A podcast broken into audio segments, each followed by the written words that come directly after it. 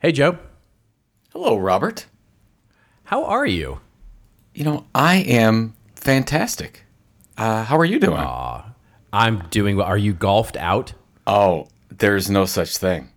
I'm never, There's no such thing as no, golfed there's out? There's no such thing as golfed out. You should actually try golfing. I think you would No, like it. there is there is little chance of that unless there's scotch involved. They let you There's- drink. There's, They- I, well, I, I mean before, Oh.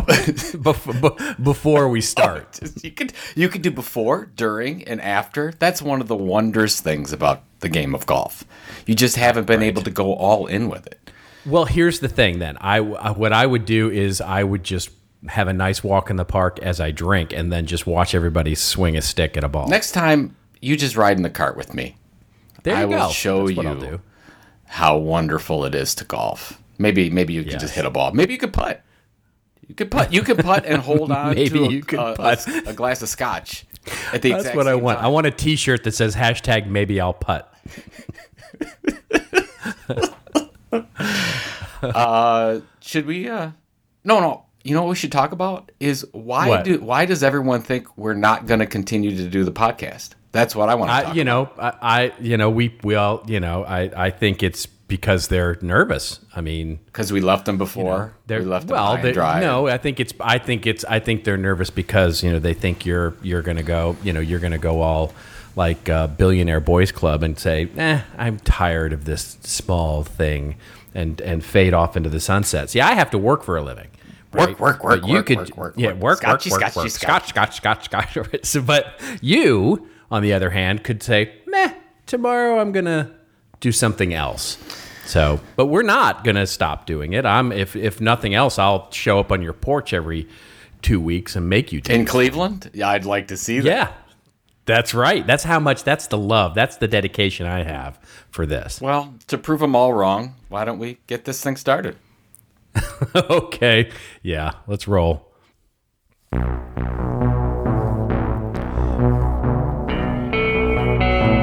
And now for your listening pleasure, here's Pulizzi and Rose, P&R with This Old Marketing. Take it away, boys.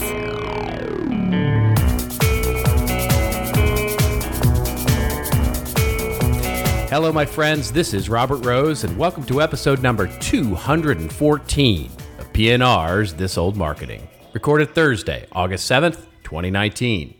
And with me as well, my co host, my colleague, and the guy whose text messages are way more scandalous than any bachelor in paradise, Mr. Joe Pulizzi. How are you, my friend?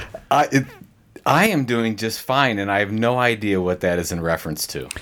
You know, here's the thing. something? I, I I know what it is referenced to, but I didn't see nor am I keeping up with the scandal that is the guy's text messages. Yes, apparently. Now I don't keep up with this, so you know somebody on social media will correct me here if I go wrong. But the way I understand it is is that this Bachelor in Paradise show is quite popular, and the Bachelor in question is kind of a d bag, if if that's the correct technical term, and got kicked off and then there's some controversy about why or how he got kicked off and so he released a bunch of text messages that are throwing everybody for a tizzy uh, Oh. in the you know in the audience here and it's it's quite the scandal apparently This is a television show. this is a television show this is exactly right Oh, Yeah, see, I wouldn't exactly know right. this. I'm, I mean, I don't. Yeah. I don't really watch unless it's a Cleveland sporting event. I don't really get to it. Eh, Unless you tell me to watch something. If you tell me to watch something and say it's important because we're going to talk well about it on the podcast, you know i mean well here's the I'll thing watch. any cleveland sporting event is going to be relatively you know low bar so you know see what i did Hey. there it's like it's not even started I yet, I heard that that Zeke is, might not even sign. Is He might not. holding out? He might go all Le'Veon Bell on us. Yeah, he might. Uh, it it uh, it. Um, yeah, What are they going to do? They're going to bring back Tony good at the Romo to, to run the ball. They they need him. to, you're going to be in trouble. Just give him I- what he we are going to be in trouble. Yeah, yeah. They don't want to be market setters, you know, and that's the. When did that? I, I, oh, I understand was that, that position. A Dallas Cowboys thing. Of course, Yeah. you've always been market setters. Actually, they haven't, but but the the I know that's the perception out there, but they haven't they haven't overpaid for talent in about ten years, um, and it's been a formula that's been working for them. And and by the way, they have a lot of talent that they've got to start paying here in the next yeah. couple of years. So it's you know more money for him means less money for somebody else, and there's a lot of people that we want to keep. Well, around. to overpay for talent, you actually have to have talent. So there uh, it is, right? there it is. Hey, there I, we go. I actually should not get cocky at all because everyone's so excited about the Browns this year, and I think that we just need to hold our expectations because you never know what could happen. Because I remember welcome to the, Believe Land. I remember in uh, welcome ni- to Believe think, Land. Yeah, I think in 1987 the Cleveland Indians were on the cover of Sports Illustrated. It was Joe Carter and Cory Snyder, and they said, "Gonna go to the World Series this year," and they finished dead last that year. So let's let's just remember what happened. Right. Yes. Um, all right, should we get to the top of yeah, our show here? That would be uh, that would be probably a prudent thing to do since uh, this it a, would be people tell me all of the Europeans sort of go skipping forward. Yeah. Absolutely. All right, we're going to start with our traditional top of the show story, which of course is just one story from the news that really gets to the theme of the show and kind of tee up everything else we're going to talk about. And we're going to start with a news item that basically came out. Uh, it came out this week, and it's this interesting story. Uh, it's from USA Today, um, although it's probably something that's happening globally here. And it, the headline of the article is The Death of Journalism. Uh, here's how many newspapers have shut down in the last 15 years. And the article opens up by saying the newspaper industry has continued its relentless downward spiral, which started with the advent of the internet and accelerated during the Great Recession. The pace of the decline has not slowed. New research shows that over 2,000 newspapers have closed since 2004, a staggering figure given that the industry was once among the largest employers in America. And the article goes on to talk about a number of the local city and uh, local newspapers that have just sort of died on the vine because of all of this disruption. So, now I know this is a topic near and dear to your heart. What do you what what do you think here? I, I know you've got a take on this. Well, the first thing is, and they talk about New York Times in the article on how they've been able to buck the trend and they've done really well. They actually just came out with earnings which uh, weren't uh, didn't do very well in Wall Street's eyes, but I looked at the numbers. So here we go. Here's the truth about the New York Times. They they actually have a goal which I love. They have a goal of 10 million subscribers by 2025. This is the New York Times. They have four yeah. 4.7 million subscribers today. So they've got a goal. They they added 200,000 in the last quarter. Uh, they also just launched a news program on on Hulu and FX, I believe. Um, now, granted, they have 1,200 in their editorial department. Uh, they're able to create amazing content. They have this. Uh, I think we talked about it last week. I think that was my rave last week. Was they have over 100 e newsletters now, very targeted, uh, niche media, and I think that's where the opportunity is. Is first of all, the business model can work, but it's just changed from I think you're you're having somebody pay for a print subscription to will they pay for small digital versions uh, covering topics that your core audience wants to pay for? Absolutely, we've seen that happen with. Um, you do you follow the Athletic? I yeah. do. So they have. Yep. It's a great. It's a great. Yeah. So they have five hundred thousand paid. Uh, they'll have a million paid probably by next year. I mean, that's so, so that's five hundred thousand paid, and I think it's four bucks a month or something like that that you can pay, and, and you, they have different tiers. They're doing very well with their model.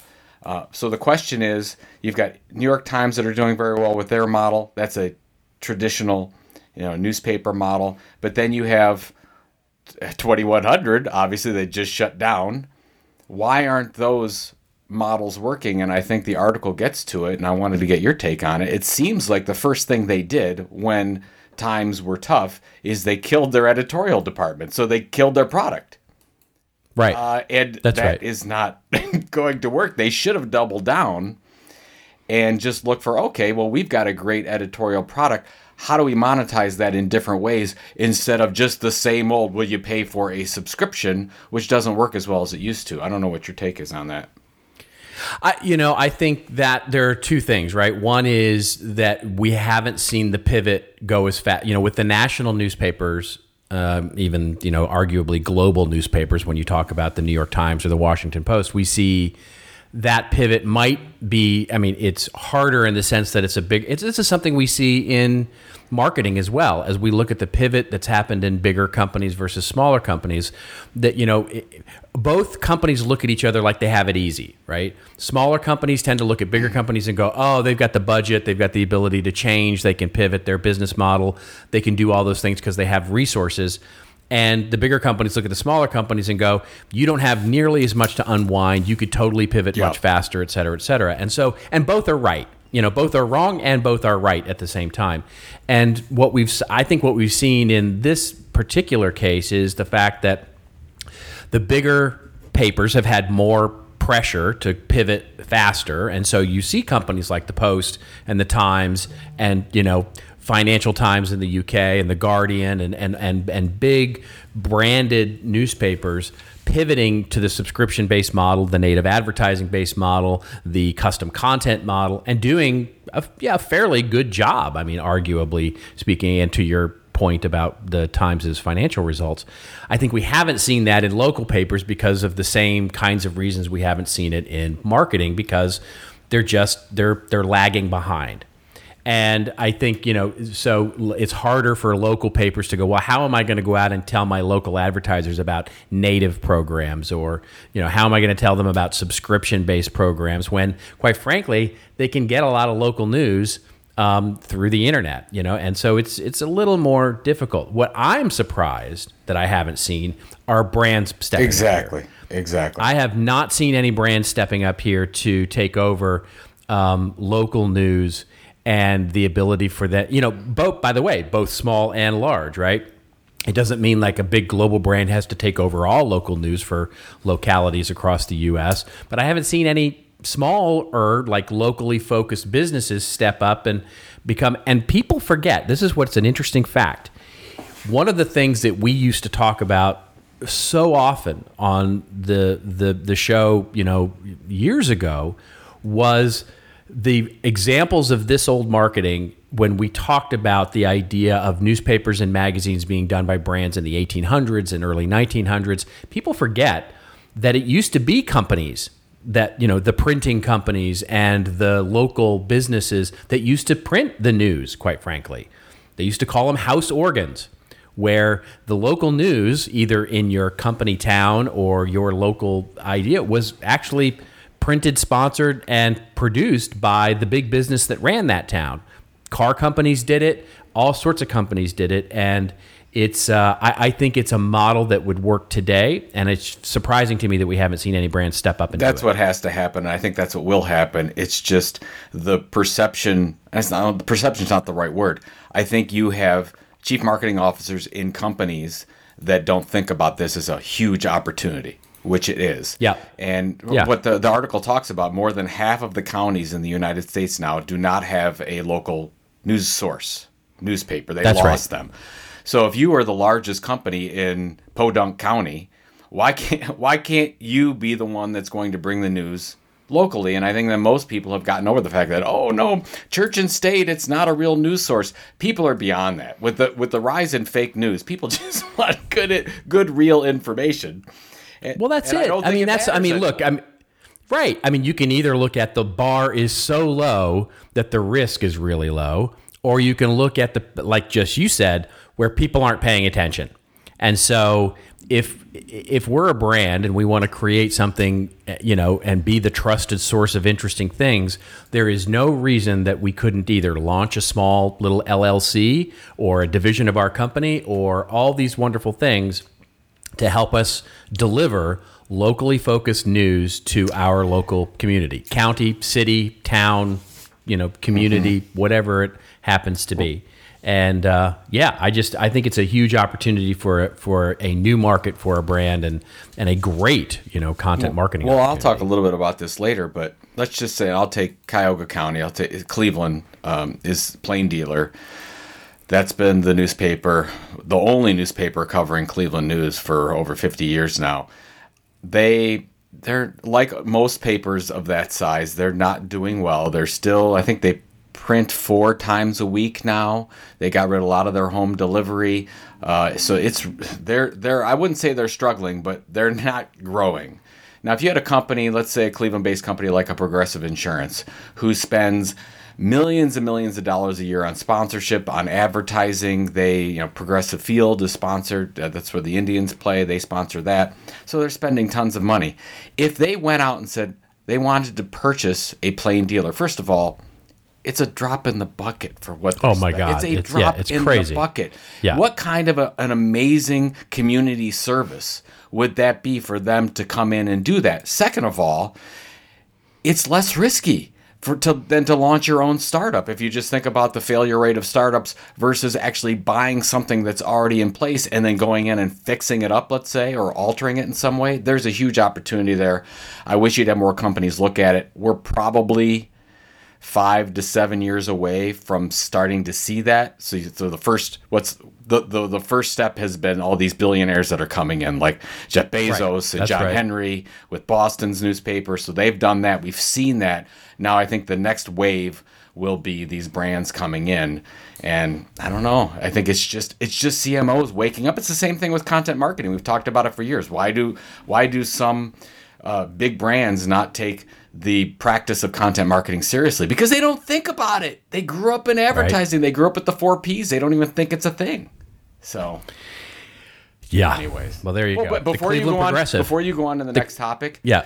Sure. I'm going to put usatoday.com above forbes.com as the worst website I have ever seen. yeah, it's really What bad. is this? Is It's it- definitely What bad. are all these ads flying at me? Oh my god! And and then right, and then you got to scroll down over the big giant thing in the background. It's like, oh, don't it's even like I'm trying to scale a billboard. I, d- I That's don't right. know. I mean, right. I think I'm going to lose my footing and fall and die. Okay, That's right. Remember, we said it's a low bar, folks, and this is part of that low bar.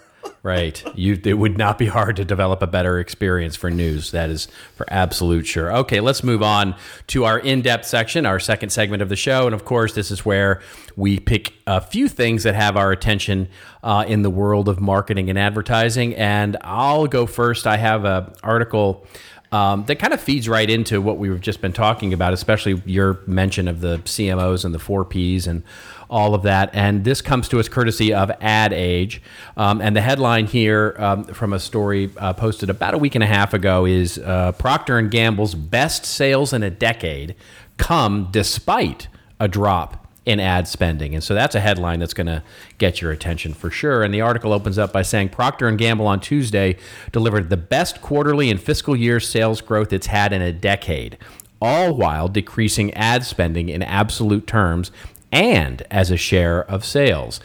That doesn't support dire rumblings from agency executives that P&G's relentless cost-cutting efforts of recent years would come back to bite the company, but there may be still some silver lining for the broader industry. The world's biggest ad spender, that's P&G, did increase marketing spend mainly on media faster than it cut spending on creative fees and company overhead last quarter. And so the article goes on to sort of talk about the sales growth and the prices and what they've been able to do and all of that and sort of managing the business. It seems sort of more holistically a little better. Um, one of the things that they talk about is is they they, they talk about uh, the the the awards and more creativity that they've been bringing to some of their product campaigns. So my take on this, and then I would love to get Sure. your take on this, Joe, is is is you know when I look at this, I think one of the things that got lost in this article, and it just seems like Ad Age has like just something in its craw about ever mentioning content at all. Um, but it's we've talked about this about how P&G has been shifting much more of its effort toward creating experiences and and content driven toward a younger more a, a more disloyal audience a more fragmented audience. And instead of sort of focusing on banner ads which we talked about at great length during one episode I remember they've been focusing on developing these content experiences and putting their money there. And I didn't see that represented in this article but I think it's something that is something that should have been mentioned that isn't because they do touch on it by saying hey listen we had this, uh, you know, all these awards that we're winning at Cannes, um, the creative partnerships that they're doing with John Legend and Arianna Huffington and Katie Couric and others. Those are all content plays that they've that they've been um, that they've been creating there, not just creating more thirty second spots or banner ads.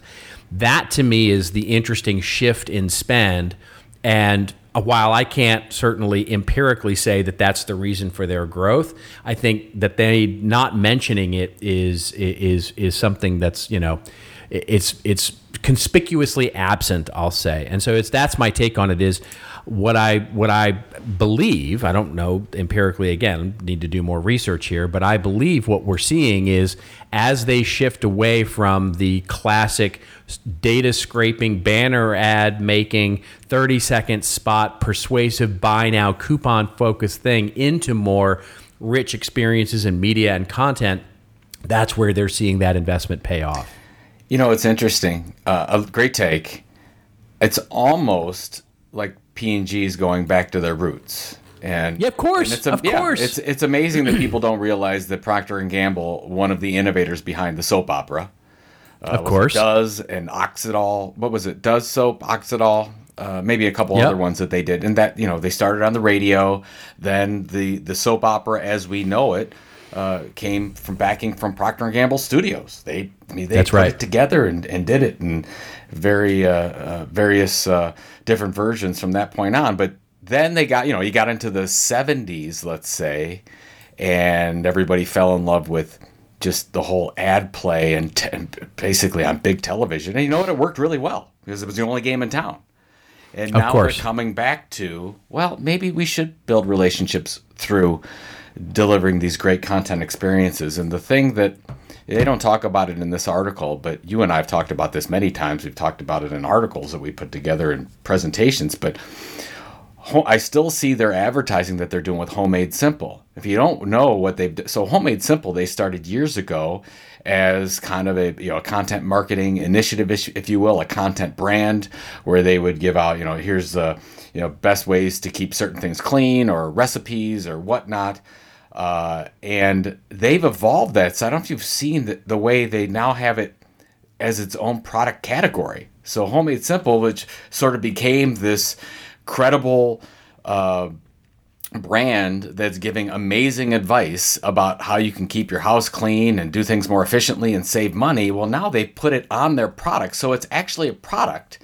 And then if you watch some of their advertising that's out there, uh, they'll say, okay, you got to use uh, this to keep your clothes clean, and then a research project from Home Made Simple. And I'm like, oh my God, they're calling out their own research, which some people might think is not right to do but they're not this is not third party research. It's their own research that they're bringing in from their own content brand that i don't even know if people get that portion.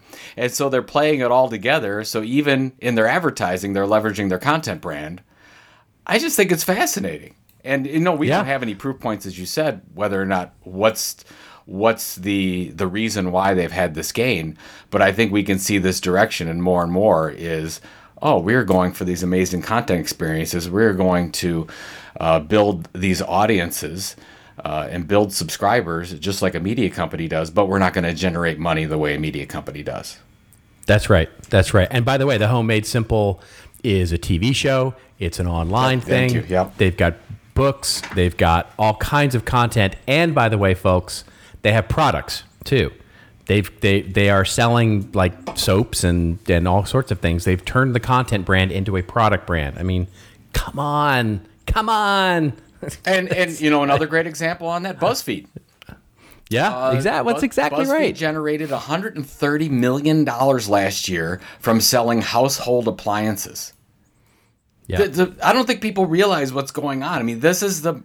I don't know. So we uh, somebody talked about it in a book. I can't remember, but I that the- can't the, media marketing model is Hmm. it's it's the same for media companies. It's the same for product brands. It just depends on how you decide to monetize it. And what's great right. about what Procter and Gamble is doing, they're basically taking all almost all 10 of the different options to generate revenue and they're leveraging all of them from their content brand and and I wish Ad Age would would say so. Uh, it just you know you. Back. You know the person that wrote this, and I don't know. It's, it's a fine article. I don't know the person that wrote it, but they're they're like angry. Err, I Yeah. we this this we're called ad age, so it has to be. Well, it's I mean you talk about look I mean this is, gets gets to our whole thing about pivots, right? You know what I mean? It's like Ad Age is one of those publications where it's just like they you know ah, I'll get off on a rant and I don't want to throw Ad Age under the bus here, but it's it's you just want them to sort of start not thinking about the classic sort of campaign. They just can't get out of those old terms campaign tactics front lines hmm. rear lines you know the sort of you know classic marketing war metaphors that you know are just so dated anymore and it's just you know i mean i was reading I'm, i still am a subscriber to the print version of it's funny we're tacking all of the publications this episode you know but i still do i still do read the print version of ad age which is about three pages, by the way, these days. Um, and you know, it's and, and two of them are full page ads, um, and one of them, the other one, would be a sponsored content piece. Um, you know, but they're still just like, you know, it's this classic Madison Avenue campaign idea, and it's just it's it's bothersome that they won't evolve. All right, Wait, wait, enough of that. I have, a, I have a question for you. Okay, I yeah. want you to predict when Ad Age changes the name to something else. oh, never. It'll go out of business before they change the name. No, it will not. Yeah, absolutely, it will. It wouldn't be like- absolutely, it will. No Ad Age. Absolutely, it will. Absolutely, it will. Yeah, age? I mean, if they if they change the name, they would reboot the entire. They would do like a Star Trek reboot where they just new timeline, new characters, new you know the whole thing, um, and they would they would just reboot the whole thing as something brand new. They it, no, I don't think they'll change the name. By the way, we know a lot of people at Crain's and Ad Age. They're fine, fine people. Nothing. Oh, against, lo- nothing against wonderful! it. I don't. yeah, just- it's nothing against that. It's just I I, I want them to evolve. They're probably going, yes, please, can we evolve? How You know, about the so, absence yeah. of Ad Age?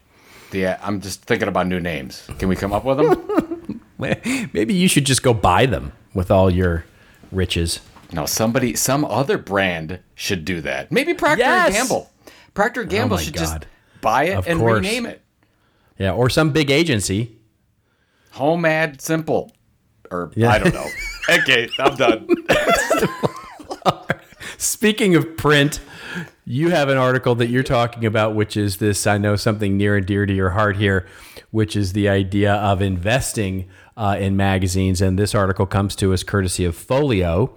Um, and the article opens up uh, with the headline of Why Are Brand Marketers Investing in Magazines?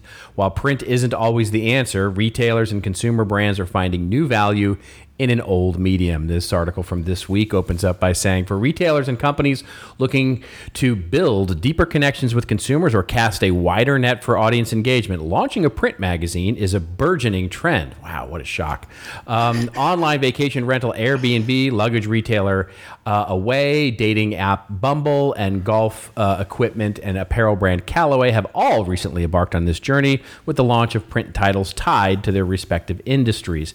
Um, Joe Pulizzi, who is quoted here, and I won't spoil the quote for you because I'll let him quote in person, um, basically is quoted in this article, and the article goes on to talk about the value of print. And so, dare I say that you're going to agree with most of the points made in this I, article? well, I am, of course. I made a lot of them, but the yes.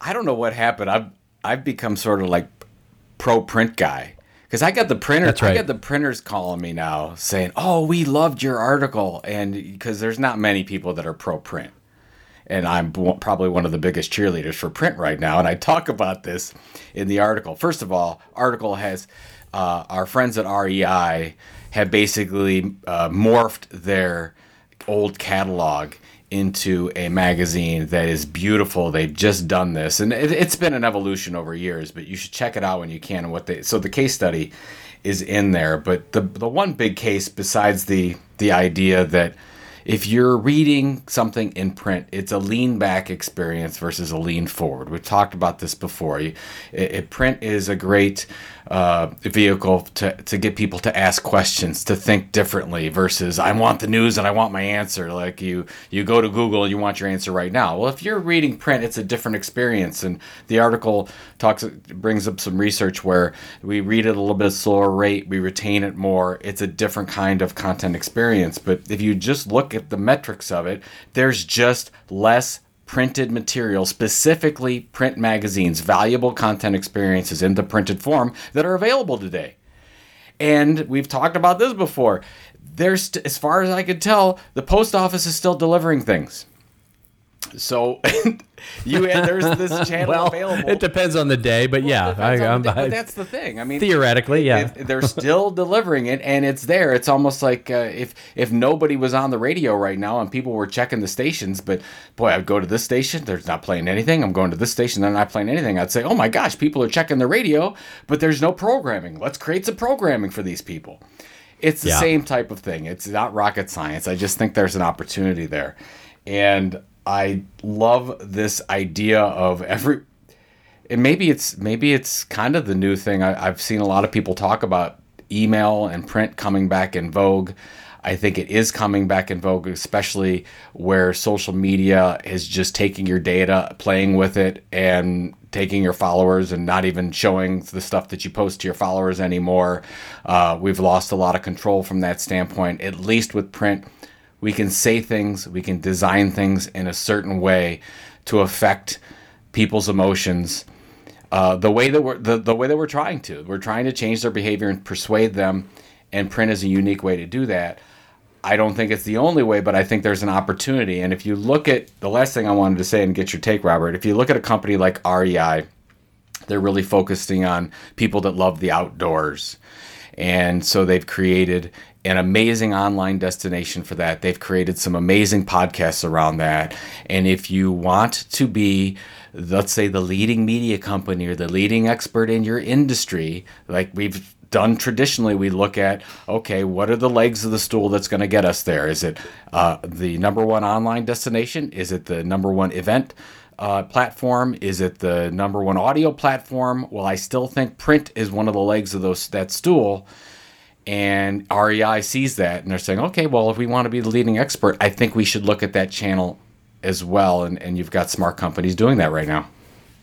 Yep, absolutely. I mean, you know, look, it's it's yeah, it's it's one of those things where I think it's it, we have to look at it as marketers as a different kind of experience. You know, I mean, one of the things it's something that I talk about quite a bit. Um, you know, we had the pleasure of doing a little business with uh, the folks at John Deere um, and talking about the furrow and helping them think through the furrow and what they were doing with it from a print perspective and both from a digital and print perspective.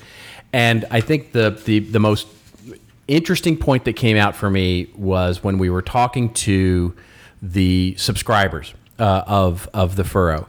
And I mean, I still have this in my notes because I think it's just such an amazing thing. The print magazine, The Furrow, is so good that people save it. In other words, if you go to people's houses, and people would say this, the subscribers would actually say this, they have a basket in their kitchen stacked up with the last, you know, 12, 15, 18 issues of The Furrow, and they go back and they look at the pictures and they read the articles, and it becomes like a little bit of a collector's item for them because the magazine and the content and the pictures and the feel of it is that good. And you know, think about that for a moment. Creating a marketing piece that people will actually put on their desk, put into a little basket in their kitchen, and save. And that, you know, that's that's something that digital will never have. Opportunity. It's yeah. It, and I, I really believe if you've seen the data on vinyl records, which I know you have, Robert, where we've we've hit yep. the bottom and now we're coming back up slowly We'll never hit the uh, we'll never hit where we were, of course. But has it bottomed? I believe print has bottomed and we're on our way back up and you're going to have smart I want to say first movers because maybe maybe we should say first movers or second movers back into print where there's an opportunity to go and and you don't even have to start these things yourself. You could do a reboot of a, a, a pub media publication that's already out there. I, I saw last week, I think two media companies went bankrupt and they sold their publications for almost nothing. And I started crying a little bit because it was sad because some of these publications were so amazing and they just to your point before where they just didn't move fast enough with the business model changes that needed to be make made well a brand can come in there buy it for cents on the dollar and do something amazing for their audience just saying Yeah, yeah. No, it's it's it's huge. Well, speaking of that, um, you know, uh, the last story that we'll cover here uh, in this particular segment of the show comes to us courtesy of uh, FIPP.com um, and speaks to exactly what you're just talking about here. It's almost like we design these stories to fit together No, in some no, amazing no. amazing way. Um, but the the it comes to us from and if you don't know FIPP, FIPP is an organization that is about freedom of the press and um, about uh, you know it's a network or an association kind of uh, organization global that global really publishers yep yeah, global publishers and those sorts of things. And uh, this article I just thought was fascinating, um, and uh, it's something that was so good. I actually covered it um, in uh, in that other podcast that I do. Um, and uh, the headline is "Taking Advantage of Opportunities in Growth Markets."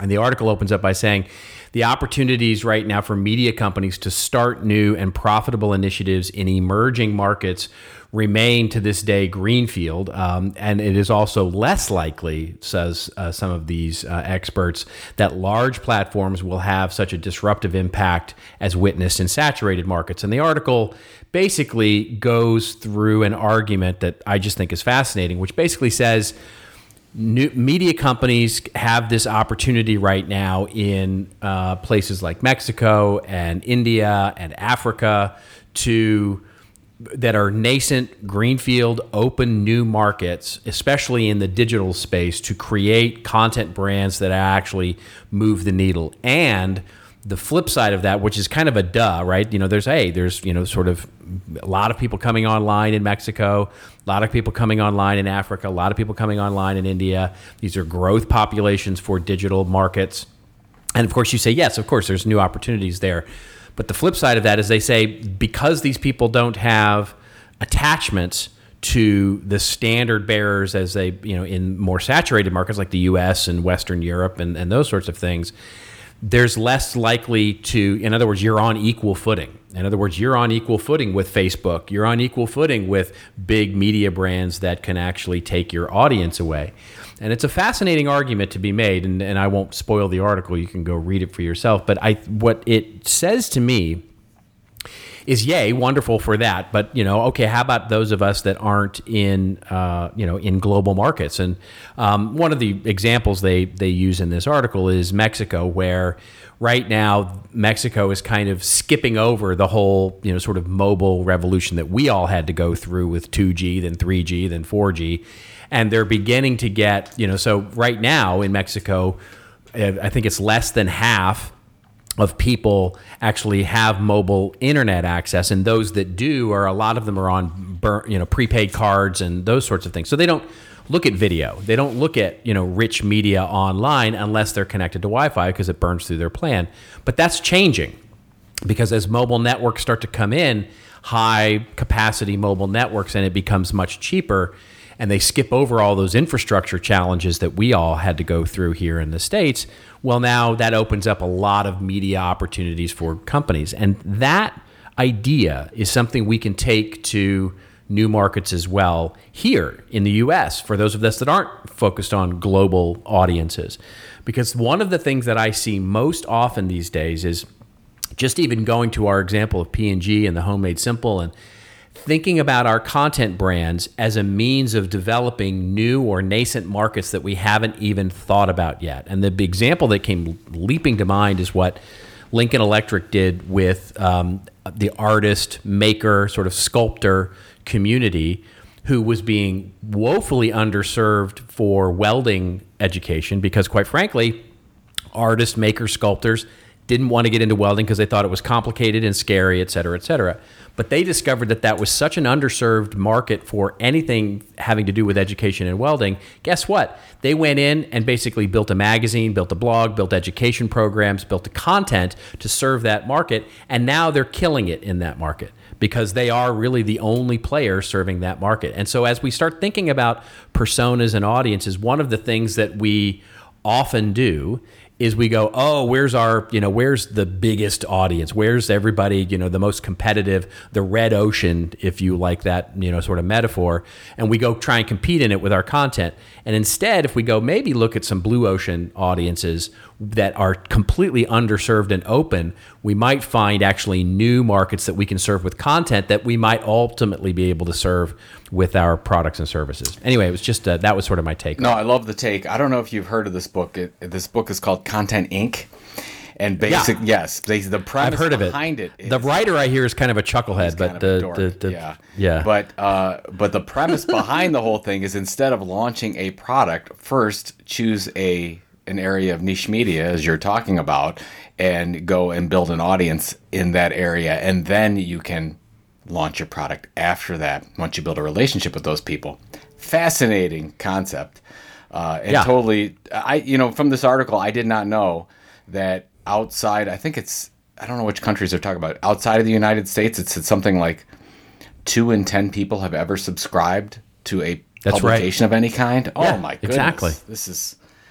But yeah, you're you're right. It's not just international markets. It's the idea that I, you know, people always say, "Oh, there's too much content." You know, there's been too much content since the printing press was uh, was developed. The there is so there's more opportunity now to create a niche media brand focusing on a uh, not a smaller audience. This is a quirky, a different audience. Some an audience that's not being served in some way. And I think if, if brands looked at that and, and took your advice, uh, it would be much smarter than saying, "Oh, let's go. We're gonna go roll out this entire product line, and then we'll go." You know, we'll get all the salespeople involved, and we'll go and help to pen- penetrate using all the different marketing that we usually do. Well, that's really hard to do, and it takes a long time. Right. Well, Yeah. let's let's go in with some amazing content experiences first, see how it goes, get feedback. You'll get amazing feedback on what those people would like to buy, and then you can service them even better. So, Yep. Absolutely. Who knew? I like it. Yep. I like well, speaking of amazing content experiences, there's a yeah, I think I think there's a sponsor that we have to talk about or something.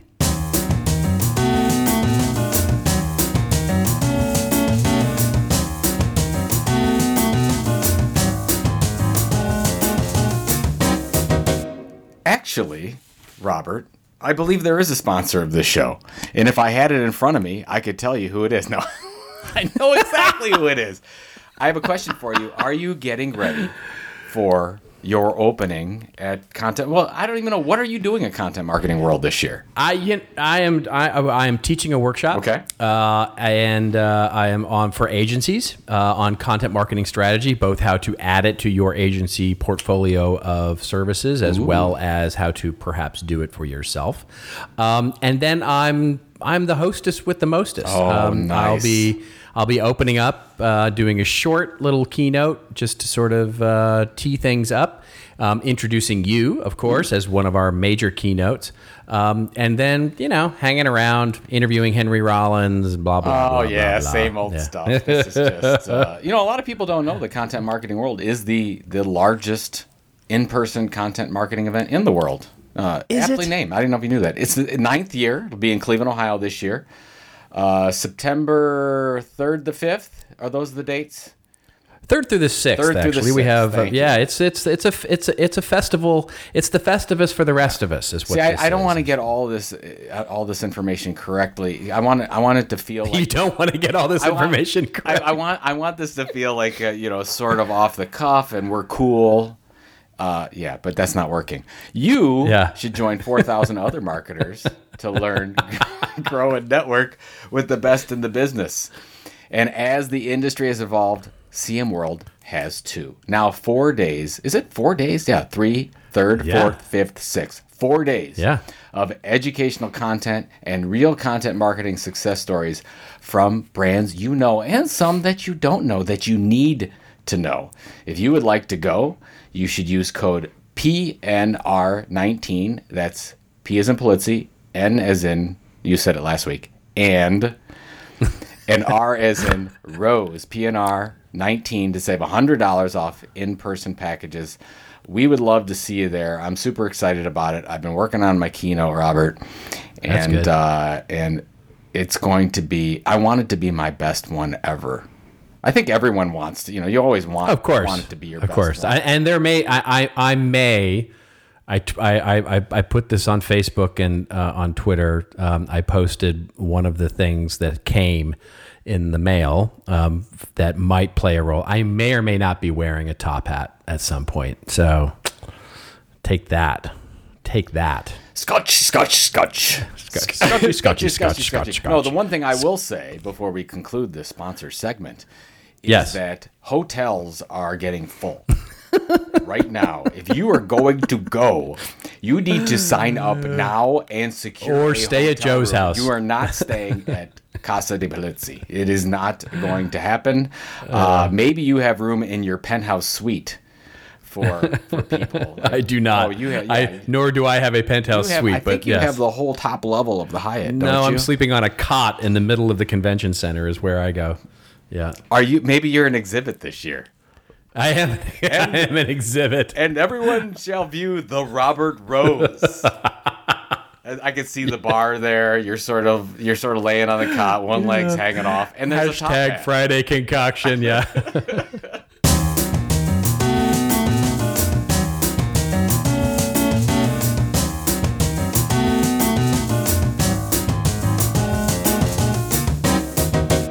Um, it is now time for your favorite part of the show, our last segment, which is, of course, um, our rants and rave section. And That's where Joe and I go off on a little bit of a rant or a little bit of a rave over something that makes us feel um, like Bachelor in Paradise um, or makes us feel uh, good inside, like we're um, ha- we're on a cot in the middle of the convention center. Let's see. I, you're going first. I'm going first. Uh, you have a you yeah. You go first. You've got a I think a a, a, a rave. I've got a not? couple. Yes, I've got a rave and and well, I've got two raves because uh, because I don't want to bring out angry Joe today. I want to bring out optimistic. You wouldn't like me when I'm angry. Positive Joe today. So this one, Do you go from orange to green when you turn angry? I'm Mr. Green Shirt. Okay. Yeah. Uh, this is from I don't even know what the site is. TNW, but this was sent to me. The next web. I'm sorry. The next web. but I'll bet the N is an and though. Sorry, this show is uh, has go- officially gone off the rails. Uh, I thought this was super interesting, and I just want people to look at this and see what's happening, especially over in China with some of the uh, the video, the media that's going out there. The the article is called "Chinese Vertical Dramas Made for Phone Viewing Show the Future of Mobile Video." This was sent to me by, by my beautiful wife, and she thought it was something we should share, and I totally agreed with her. And I'm not going to go through all the details. You can see it in the show notes if you want to. But basically, a lot of the new shows that are coming out, and there's uh, one of the largest media companies over there, is sort of a the Netflix of China, is called iQIYI, and iQIYI has la- they're launching all sorts of short. Um, video series, but they're doing so in a vertical format. And most of these are seem to be comedies. They seem to be two to five minutes long. Uh, I don't know how long that's going to last, but the fact is they're shot for vertical play specifically for the phone. And I, I think it's it's interesting that I wonder if we never had video before, we never had a television device, and this and the phone came out, we would probably just be creating all our video in vertical format. But we don't because we've never done this in the past. So it's something that if you get a chance to look at it, I think it's an opportunity, maybe something that you would want to test out if you're thinking about getting into the you know, episodic video realm. There's an opportunity there. So that's the first one. Yeah. The second one is uh, I listen to every once in a while. I listen to the James Altucher uh, podcast. He has some interesting guests on, and in his episode with uh, let me see get the I think his name is David Ball. Let me make sure I get this right. Uh, I don't know because I can't. David Bach. I'm sorry, David Bach. And David Bach is a um, he's written a b- bunch of books on on money, including the Latte Factor and a couple other ones. But you don't have to go through the whole one hour and 19 minutes of the podcast if you want to. But this is sort of a throwaway comment that that is really important for marketers today. They talk about how there's a Stanford class that teaches MBA students, prospective MBA students at Stanford, and their only goal is to teach those students how to buy businesses. And so the goal is to That's cool. Yeah, how do you buy a business, then fix it up? Maybe you're going to keep that business, or maybe you're going to spin it off, or whatever the case is, have another exit. But the they were talking about how the success factor, the success rate in buying a business is so much incredibly higher than a startup business. And for those of you that don't know, uh, studies from Harvard uh, business say that about the success rate for an entrepreneur and starting a business is about 18%. So not very good, right? So I want you to think about this, Robert, in looking at a content launch. If we look at a, con- I think we can look at a at a brand that launches a content brand the same way.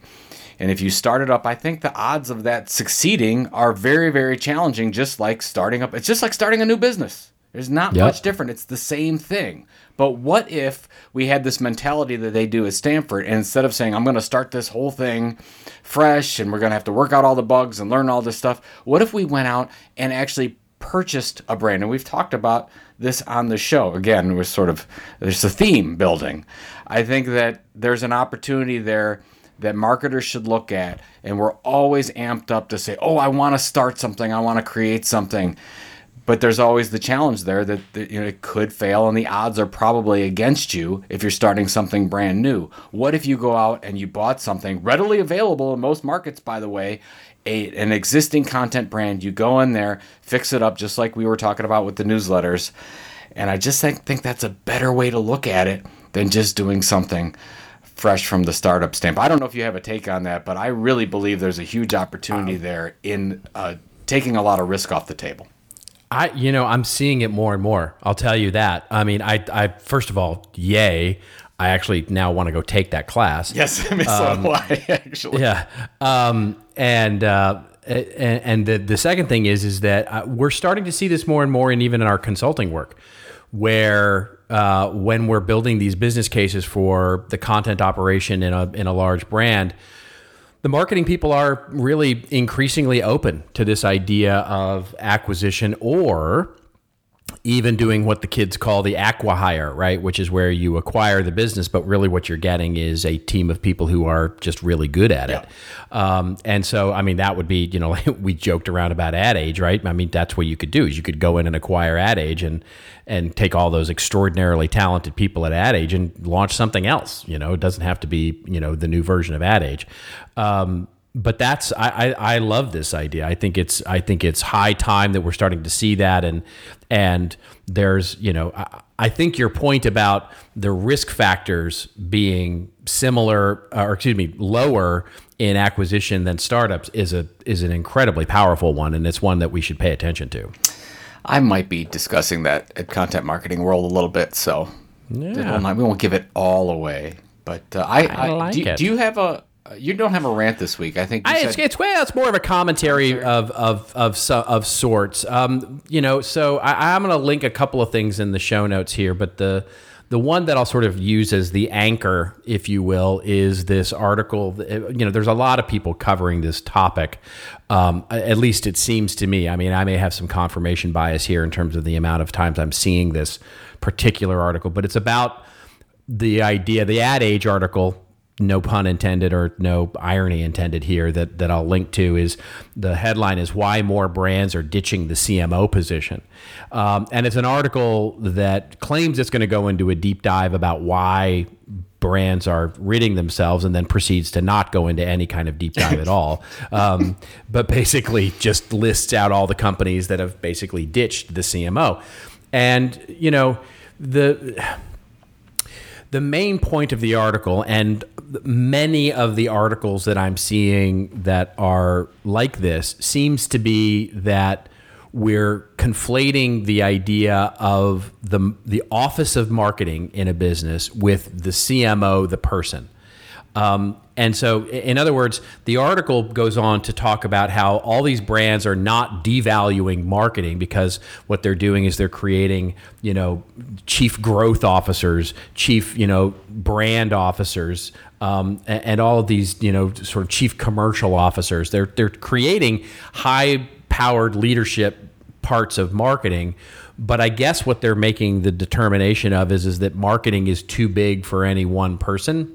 Um, and so we're, what we're going to do is we're going to hedge our bets and basically segment them across different things where theoretically each one of them could be responsible for a P&L. Um, you know, one of the examples they use is that you know somebody's been given the chat the, the new title of chief brand officer, and that chief brand officer is now responsible for the P and L of various products. I, to me, I got to be honest, that sounds like shifting the deck chairs on the ship and calling them lawn chairs. I, you know, it, I don't really understand that. Uh, all I understand is is the fact that they're basically saying marketing is too big for any one person. So Coca Cola loses its CMO, McDonald's loses its CNO, CMO, J and J loses its CMO, and they basically decide not to replace the position, but rather segment it across these people.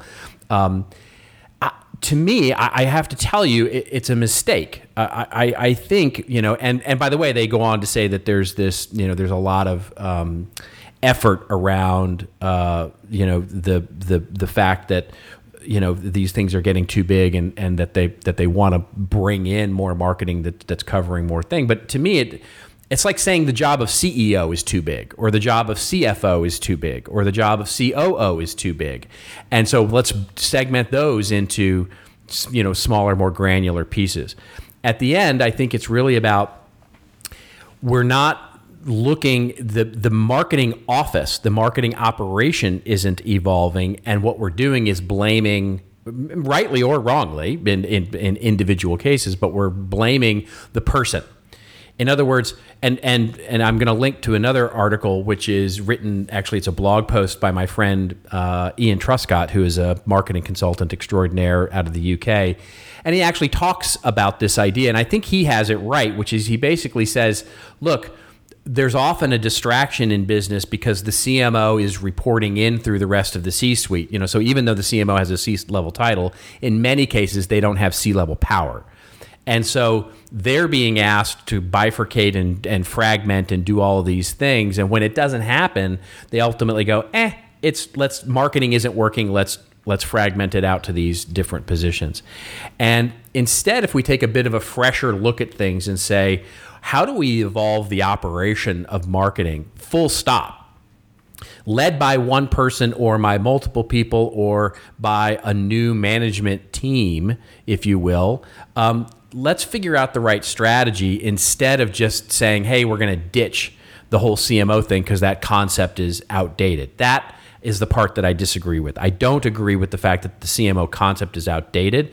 What I what I think that most of these articles are trying to say is, is that the operation of marketing and the ad age discussion we had earlier, notwithstanding, is a is a great example of that the operation of marketing has changed so fundamentally. We need to rethink what marketing is.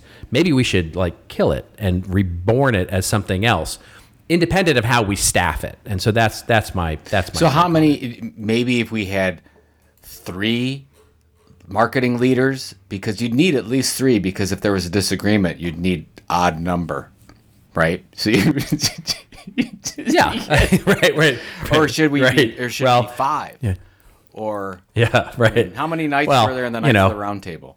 Maybe we need that many. Well, I was just about to, yeah, I was just about to say we need a King of the North, we, we need a Lannister, and we're going to need, you know, a, a, you know a Cersei to sort of, you know, round out our little Game of Thrones and marketing. You know, the last thing marketing needs right now, by the way, is to be adding more silos here, and so, uh, you know, it, this idea fixing the operation of marketing is such a much more important thing to do for businesses these days rather than figure out if we have the right king at, or queen at the at the helm. And that's I just it, it feels like so many ways what we're doing, what big businesses are doing these days is sort of again, not to belabor the metaphor, but shifting around all of our deck chairs on the ship and going, yeah, that one we're now going to call a chaise lounge, and that one we're going to call a lawn chair, but we're not calling them deck chairs anymore. So we've fixed marketing. It's like, no, you haven't. You haven't. Yeah, really I see your it. point, but I think a lawn chair is much more comfortable than a deck chair. It is. So it is I can typically see- hammocks I can and hammocks more of- so. And yeah, switching the exactly. the, the, the funniest thing when you were talking, I was and you made reference to it, but the whole idea, of, oh yeah, the the the CEO position that's, that's just too much.